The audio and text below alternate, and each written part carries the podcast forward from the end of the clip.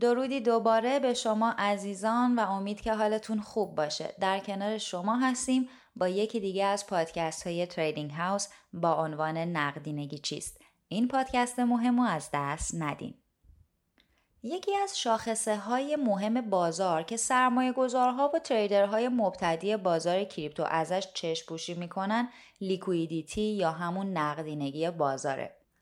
در واقع لیکویدیتی بازار بخش مهمی از پازل تریده و تقریبا روی همه چیز از افزایش قیمت گرفته تا انجام معامله تاثیر می‌ذاره. با توجه به چنین اهمیتی این پادکست رو می‌خوام به تشریح کامل نقدینگی و تاثیرش روی تصمیمات سرمایه گذاری اختصاص بدم. همراه ما باشید. اول از همه بذارید توضیح بدم که این نقدینگی چی هستش.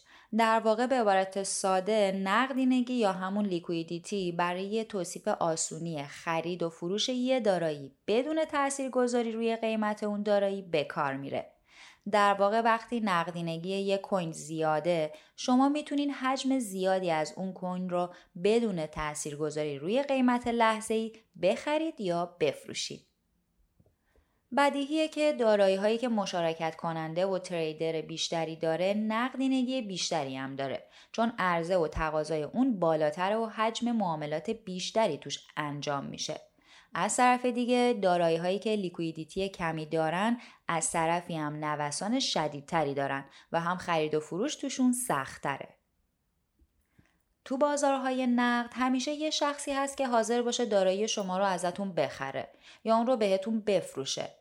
تو این نوع بازارها بازیکنهای بزرگ فعالیت دارن و سرعت انجام معاملات هم خیلی بیشتره از طرف دیگه حجم معاملات تو دارایی های کوچیک کمه و حتی سرمایه گذارهای متوسط هم برای خرید و فروش داراییاشون به مشکل نبوده طرف دوم معامله برمیخورن.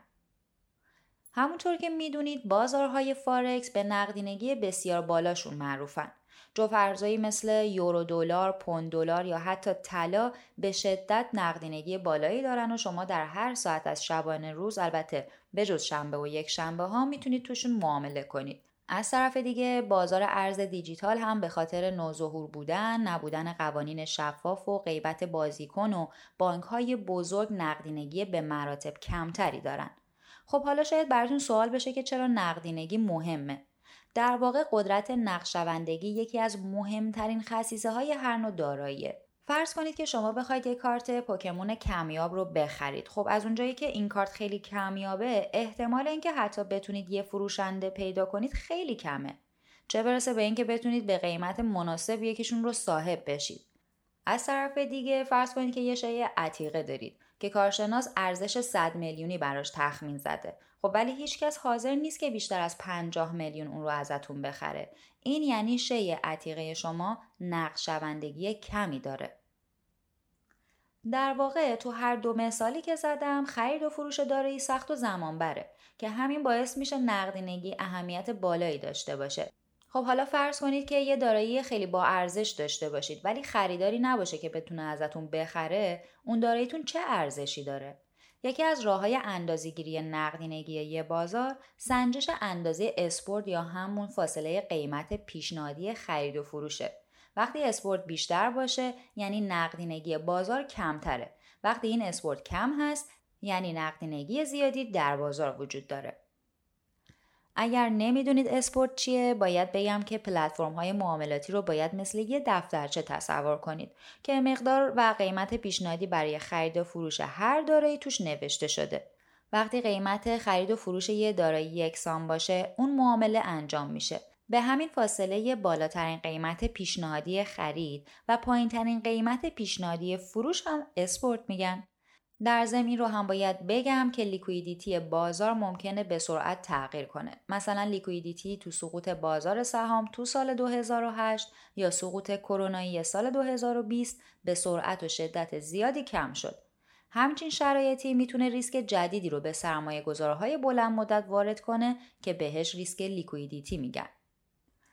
نکته مهمی که وجود داره ریسک liquidity تو همه بازارها وجود داره ولی تو بازار املاک خیلی بیشتره.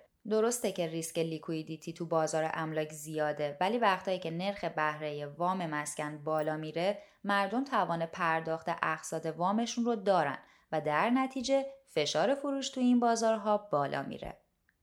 در آخر هم باید بگم که liquidity یکی از عناصر مهم بازاره که البته خیلی از trader های مبتدی اون رو نادیده می‌گیرن. liquidity تاثیرات زیادی توی بازار داره و یکی از تاثیراتش هم اینه که بازار دوست داره به سمتی حرکت کنه که لیکویدیتی بیشتری داره. ممنونم که به این پادکست گوش کردین تا پادکست بعدی خدا نگهدار